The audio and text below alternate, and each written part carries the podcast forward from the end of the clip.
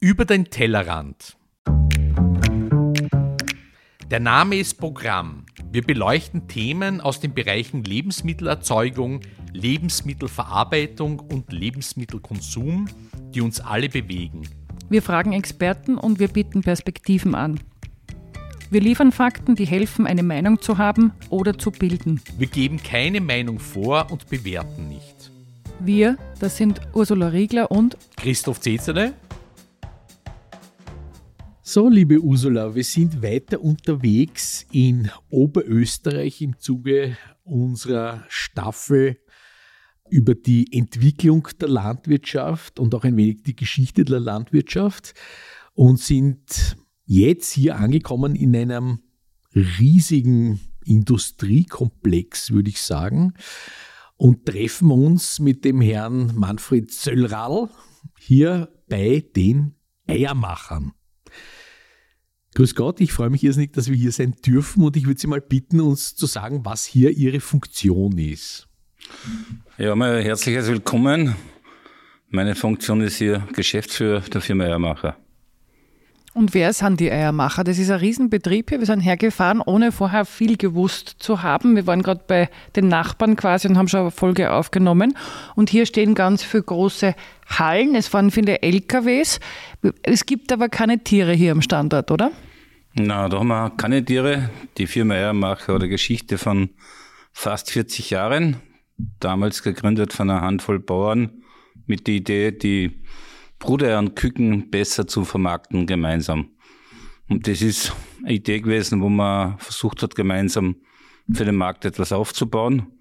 Und aus der Idee ist halt eine Firma entstanden, was nach wie vor in Hand von 30 Bauern ist, die was in dieser GmbH beteiligt sind und letztendlich haben wir den Job gegeben oder den Auftrag, was zu tun ist. Beziehungsweise also die Idee ist entstanden, ein Portfolio von Elterntieren, Jungherrenaufzucht, Biohühnern, Brüterei, Backstelle.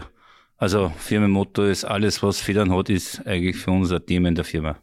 Hat die, die Legehennernhaltung hier im Gebiet von Kremsmünster eine lange Tradition? Ist das ein Händelgebiet da? Begonnen hat die Hühnerhaltung in Oberösterreich, kann man sagen, in Schlierbach sehr viel alternativ.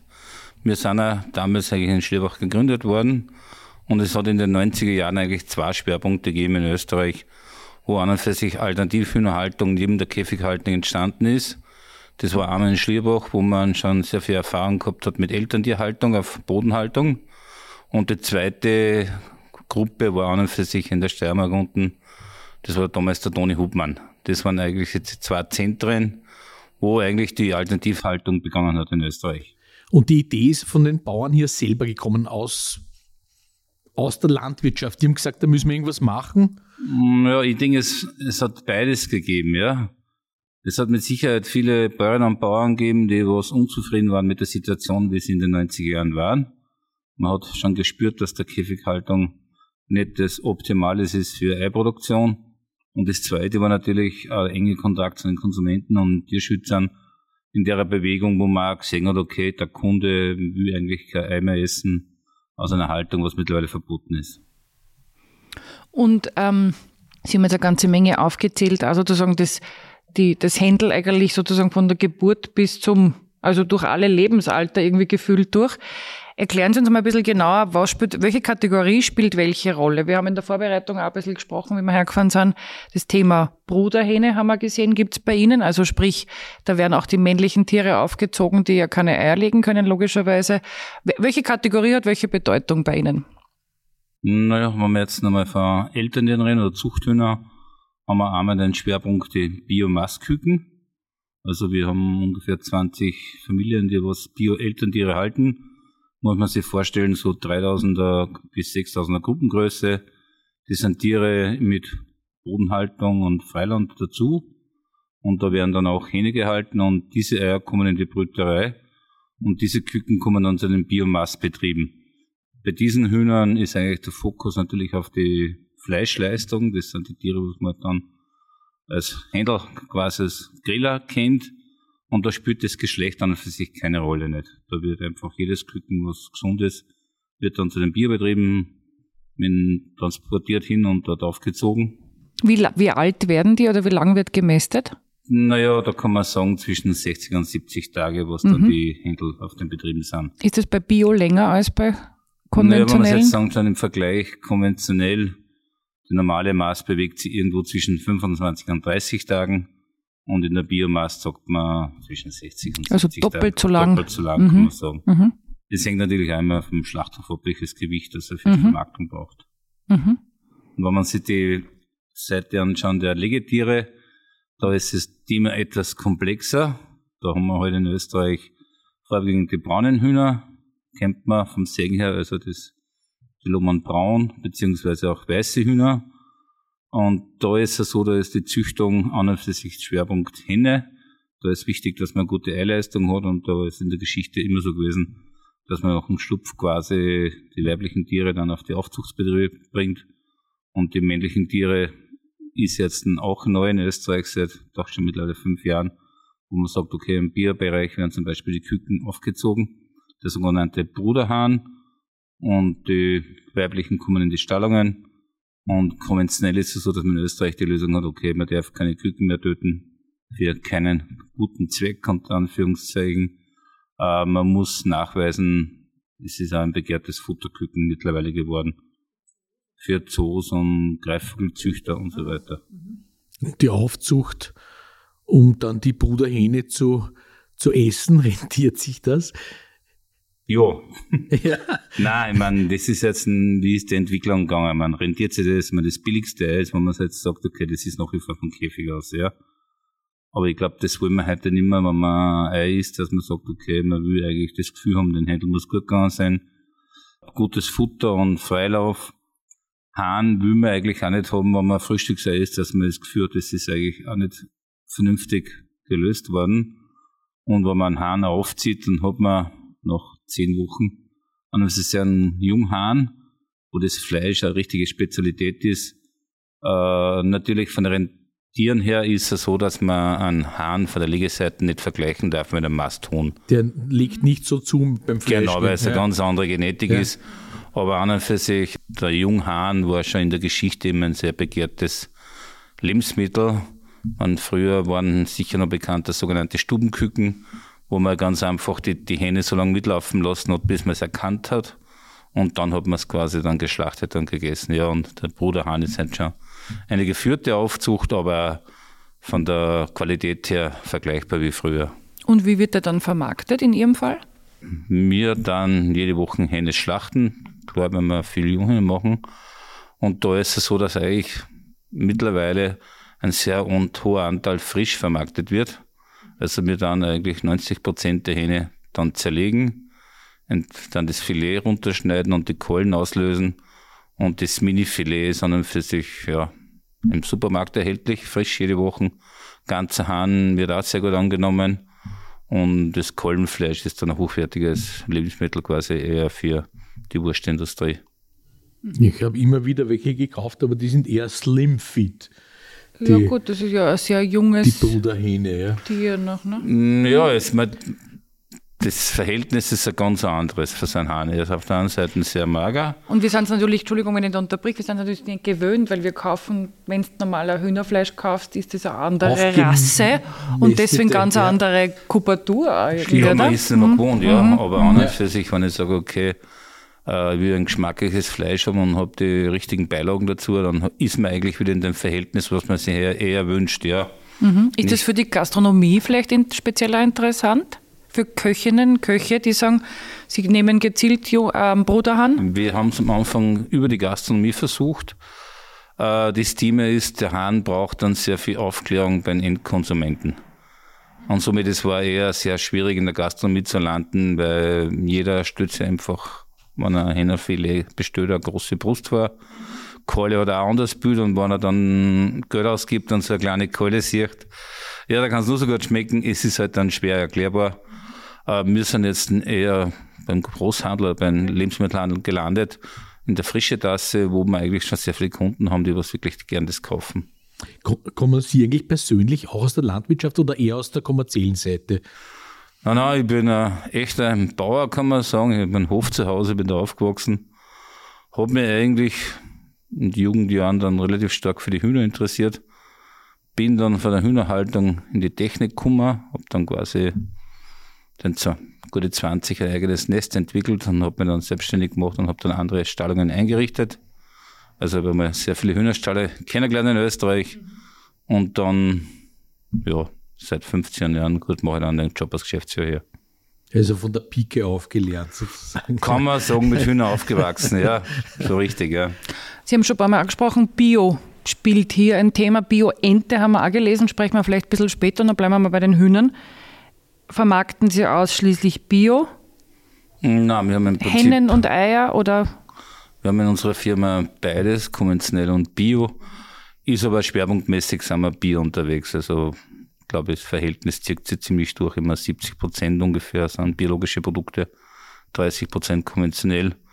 Bei den Enten haben wir 100 Prozent Bio gemacht, weil der Markt ganz einfach nach unserer Einschätzung war leichter zum Bearbeiten als wie mit konventionell, wo man sie vergleichen muss mit dem Ausland importierten. Genau, und da ist ja. einfach eine andere Portfolio dahinter und das sind wir nicht. Das heißt, Sie sind eher im, im High-End-Bereich, so, sozusagen also, österreichische Bio-Enten als genau. Trademark sozusagen. Wird das in der Nachfrage, merkt man das im, im Verhältnis, die Nachfrage, verschiebt sich die? Also wächst Bio noch stärker bei Ihnen oder wird irgendwie konventionell ganz einmal aufhören? Oder bleibt Nein, beides? Ich, ich glaube, dass wir beides brauchen und dass auch beides Platz hat. Also ich sehe das jetzt ein, momentan ist es so, dass man natürlich jetzt bedient durch die jetzige Zeit, sage ich mal, uns eher schwer dann im Biosegment zu wachsen, weil es ganz einfach, ja, das Geld weniger geworden ist oder das Empfinden zum Geld, dass man für das mehr Geld ausgeben will.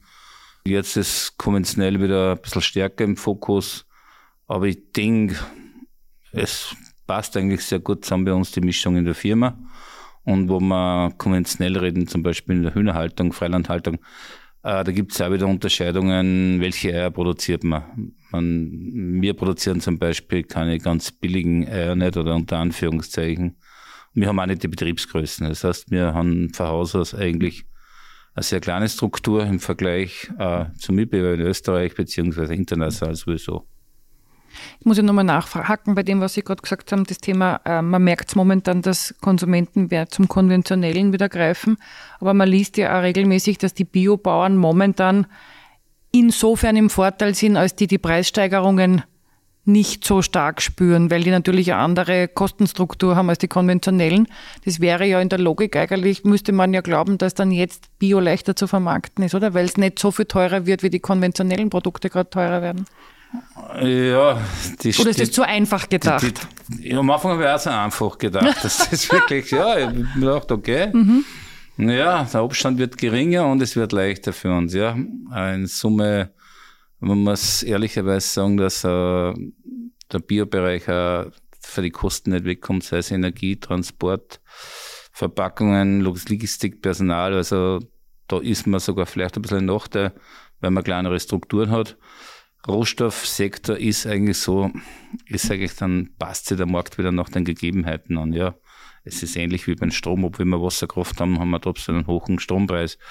Und wenn jetzt das konventionelle Futter steigt, dann steigt auch das Biofutter für die Hühnerhalter. Also ich habe mir eigentlich auch ein bisschen eine leichtere Entscheidung, einen leichteren Weg vorgestellt.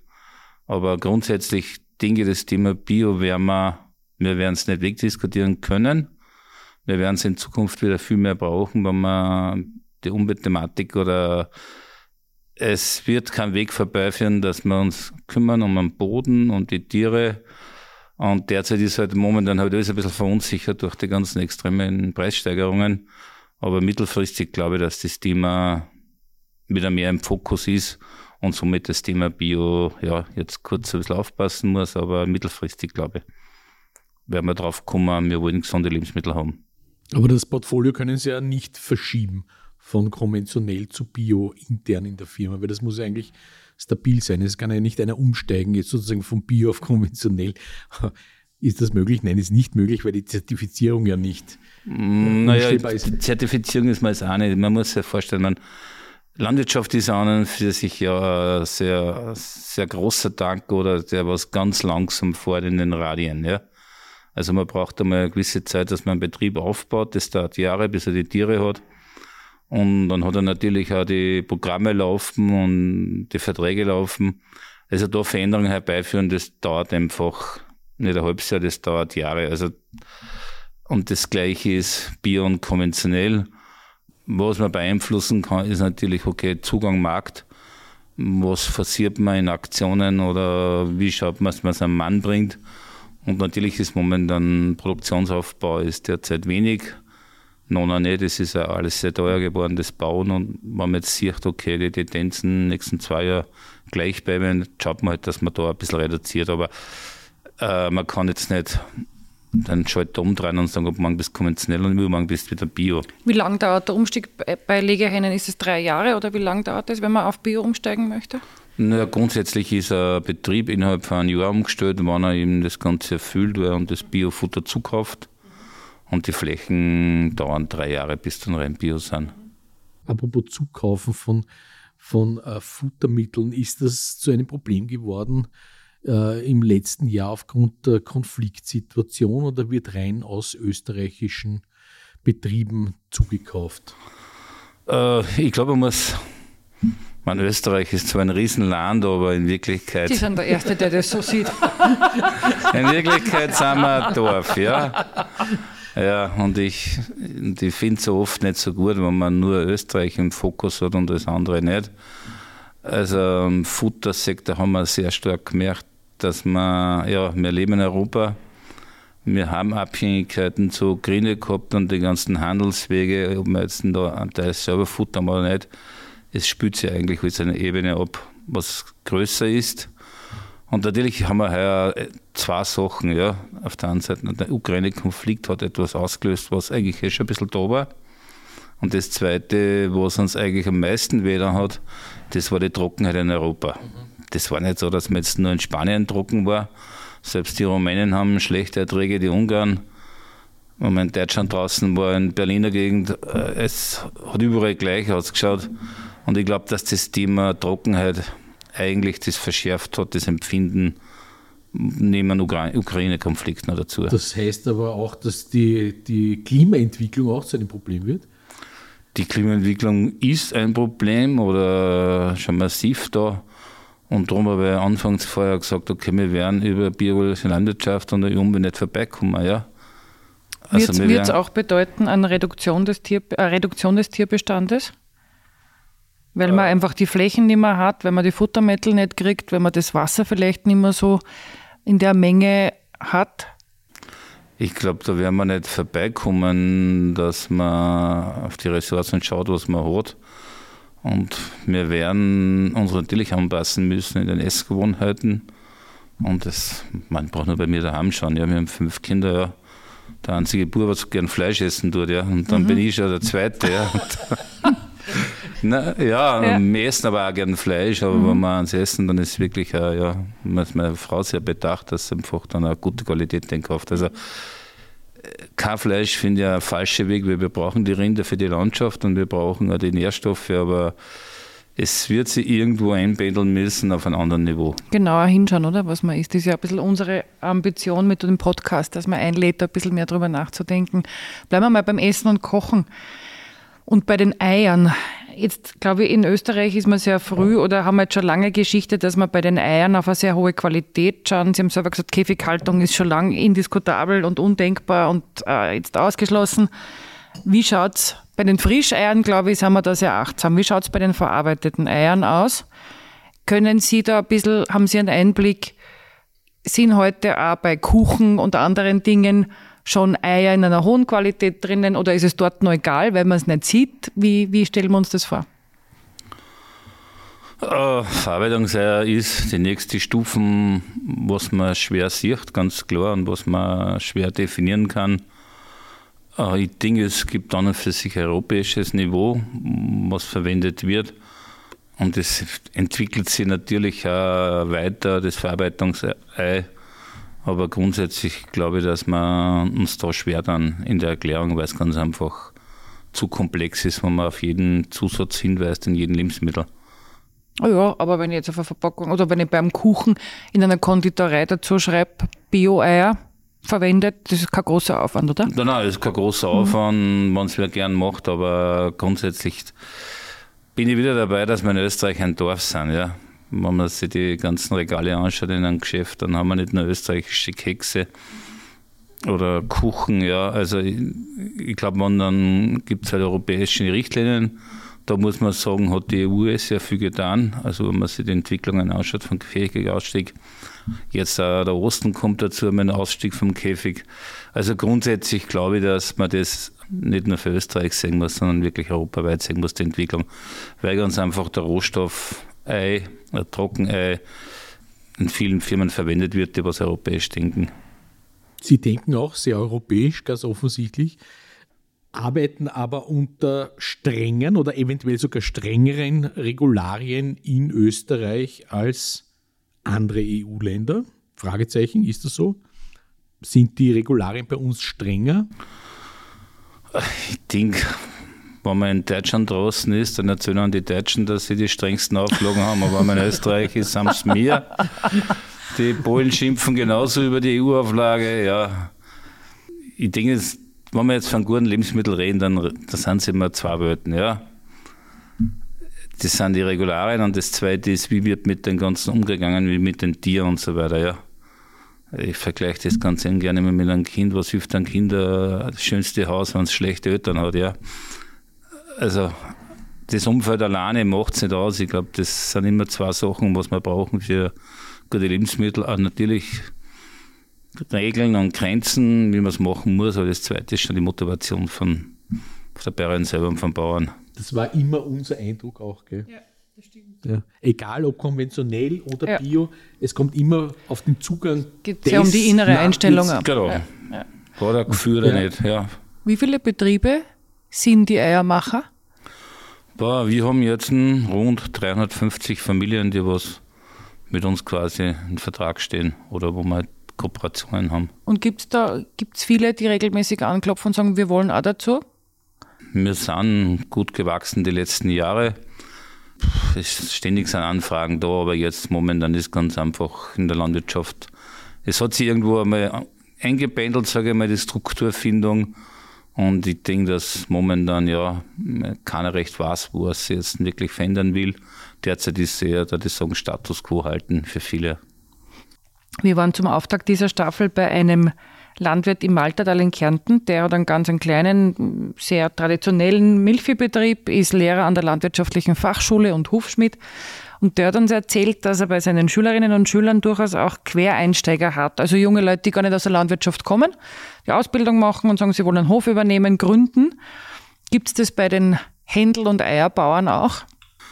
Boah, die meisten Händelbauern sind bei uns an für sich Neueinsteiger. Die eingesessenen Käfighalter unter Anführungszeichen haben weniger den Betrieb umgebaut, dass es weitergeht. Also neue Betriebe hat normal keine Ahnung von Hühner gehabt oder wenig. Das ist die eine Seite. Und das zweite ist, was wir schon merken, dass es wieder ganz viele junge Familien gibt, die was quasi wieder den Hof übernehmen von den Eltern, die aber schon verpachtet waren die was sagen, wir wollen wieder Landwirtschaft betreiben, weil ganz einfach der Arbeitsplatz zu weit weg ist. Und es sind auch durchaus sehr viele Menschen mit sehr guter Ausbildung, die was ganz einfach wieder die Freude am Beruf Landwirtschaft sehen. Mhm. Das wäre was für uns, gell? Ja, und es passt ein bisschen gut zu unserem Thema, so die Entwicklung der Landwirtschaft, oder? Ja. Wo geht die Reise hin, dass man sagt, das wird wieder interessant? Ich habe aber noch eine Frage zu Europa und zur EU, weil wir haben über den Bezug von Gütern gesprochen, Futter zum Beispiel. An wen verkaufen Sie die Eier und Produkte? Auch europaweit oder nur in Österreich? Alles, was frisch ist, sind wir in Österreich zu Hause weil es ganz einfach regional der Markt ist und weil Deutschland hat ja die deutschen Bauern und so weiter. Ente, da sind wir unterwegs. Schwerpunkt Deutschland, Österreich, Dänemark ein bisschen und bei den Küken auch, ja, arbeiten wir mit Ungarn, Deutschland, Holland. Also wir verkaufen schon einiges und ein Exportvolumen ist ungefähr 20 Prozent von Umsatz was. Also eher für den österreichischen Markt. Frische für den österreichischen Markt und was jetzt ein Ente ist, was jetzt ein Hahn ist, geht sehr viel nach Deutschland. Also da arbeitet Deutschland sehr gut zusammen. Und finde ich als Konsumentin die Eiermacher als Marke dann im Regal oder wie weiß ich denn, dass das von Ihnen kommt, was ich kaufe? Ähm, wir arbeiten sehr gerne in der zweiten Reihe. Mhm. Also wir sind, bedienen die Handelseigenmarken vom Handel und da ist die Chance sehr groß, wenn uns Bio kaufen, dass für uns welche dabei sind. Mhm. Und die Ente, die Ente vor allem, weil das ist dann eher auch noch selten, oder? Bio-Ente. Bio-Ente, wenn Sie in Österreich eine finden, dann kommt es zu 100 Prozent okay. von uns, ja. ja. Nein, das haben wir jetzt aber in allen wichtigen Lebensmittelhandel und Diskontern gelistet. Teilweise auf Saisonen oder ganzes Jahr. Ist das, wird die Bio-Ente mehr, weil da gibt es auch eine große Diskussion, gerade jetzt rund um Martini, mit den Gänsen, die immer mehr für Diskussion sorgen. Die Stopfgänse möchte man immer und, und, und. Wird das dann interessant, die Bio-Ente? Steigt da die Nachfrage? Gens, der was er ganz kauft, ist normal nicht leichter. Ente, sage ich mal, in der Gastronomie. Grundsätzlich die Ente ist auch ein Herbstsaisonprodukt, geht jetzt los und dauert bis Weihnachten und unter ein Jahr ist es auch schwer vermarktbar. Aber das ist so, weil wir das so etabliert haben, dass man rund um Martini das isst oder weil es im natürlichen Kreislauf einen Sinn macht? Dass naja, dann sind wir wieder, der Österreicher hat an und für sich keine Entenkultur. Der hat es zu Martini und zu Weihnachten, wenn man Ente jetzt weiter anschaut bei den Franzosen, wir essen 0,4 Kilo, der Franzose isst 3,4 Kilo. Also das ist ein ganz Jahresessen auf der Speisekarte. Ungarn auch, Deutschland ist doppelt so viel wie die Österreicher. Die haben auch mehr Kultur. Wenn man sich da weltweit betrachtet, dann muss man sagen, wir haben mehr Enten gegessen als wir im Osthändler. Ja. Also es hat halt der Deutsche und der Amerikaner haben sich halt irgendwann fürs Bierzeit und Grühhändler entschieden. Mhm. Und die asiatischen Länder haben sich für die Entengerichte entschieden. Also es ist mhm. von der Wichtigkeit weltweit gesehen gleich wichtig. Und das heißt, Sie sind quasi ein Pionier hier mit der Bio-Ente. Ja, ich muss mal schauen, ob ich beim Chinesen. Wir werden in Zukunft überall nachfragen, genau nach den Eiermachern. Aber die werden wahrscheinlich woanders herkommen. Äh, nein, die Chinesen, ist, nein, die China-Lokal ist ja Österreicher auch ganz hier, ja. Genau. Ja, und zwar Ente. Genau, da ist genau. das, ja. Und sonst eigentlich schwierig, ja. Das heißt, es geht um die Rituale und Traditionen irgendwo, oder? Wie oft beim Ja, vielleicht um die Vermarktung, Vermarktung ja. das Marketing. Ja, möglicherweise. Nein, ich glaube, ich glaube, dass beides ist. Ich meine, wir haben es, wenn man jetzt von der Landwirtschaftsseite anschaut, ich meine, es ist uh, in Österreich weder unterrichtet worden, weder in einem Studium, man hat die Enten ganz einfach nicht am Schirm gehabt. Und dann hat man es natürlich auch in der Gastronomie ganz wenig am Schirm gehabt, die österreichische Ente. Und das ist ein Prozess, was wir jetzt schon sehen, dass an und für sich, es gibt ein Umdenken in der Ernährung. Die Leute essen verschiedene Sachen, nicht nur Schweinsbraten und Schnitzel. Also wir verkaufen auch unter ein Jahr mittlerweile mehr Ente, aber es ist halt ein Prozess, was Zeit braucht. Länger dauert, ja. Und es, hat's auch nie, es ist auch nie angeboten worden, muss man auch fairerweise sagen. Man hat nicht mehr eine Chance gehabt, dass man unter ein Jahr Enten kauft. Ja, ich überlege mal so im, im Handel, wenn ich eine Ente kaufen will, ich habe eigentlich immer nur Entenbruststücke importiert aus Frankreich. Frankreich, Frankreich oder gesehen. Ungarn, ja, genau, ja. Genau. Mhm. Und wenn ich dann zu Hause mal so eine falsche Peking-Ente gemacht habe mit Palatschinken und ein bisschen Lauch, war es eine französische Entenbrust. Ja, und sonst war eigentlich nichts verfügbar. In Zukunft kannst du österreichische Bio-Ente ja, kaufen, Christoph. Da, ne? Ein spannendes Gespräch und wir sehen auch hier, dass in der Landwirtschaft viel tut, oder? Und dass alles eigentlich in Veränderung begriffen ist. Und Sie aber sehr zuversichtlich sind für die Zukunft der Landwirtschaft, oder? In Österreich, gerade in Ihren Bereichen. Ja, ich denke, wir werden Landwirtschaft immer brauchen. Sie wird sich weiterentwickeln und die Dinge, es wird auch sehr viele positive Entwicklungen geben. Wenn wir es anders auch schwer dagegen werden können, ja. Was mir hier gefällt, ist, dass lokale Bauern äh, eine, eine Richtungsentscheidung treffen und dann echt die Kraft haben, so einen Betrieb zu entwickeln, gemeinschaftlich. Das erinnert mich so ein wenig an eine Genossenschaft, die vielleicht ein bisschen stärker kommerziell auch und Marketing und Sales orientiert ist in diese Richtung. Finde ich aber toll, dass es sowas gibt und sich hier in Kremsmünster entwickelt. Und dass man selbst in die Hand nimmt, oder? Welche Rolle man am Markt auch spielt in Wirklichkeit. Und Sie können damit auch die Qualität und andere Themen mitbestimmen. Das wirkt sehr zukunftsorientiert. Ursula, ich glaube, das war ein lohnenswerter Besuch für uns. Vielen Dank für Ihre Zeit. Vielen lieben Dank. Sogar herzliches Dankeschön, ja. Danke. Wenn euch diese Episode gefallen hat, freuen wir uns über ein Abo und weitere Informationen findet ihr auf der Website Tellerant.io.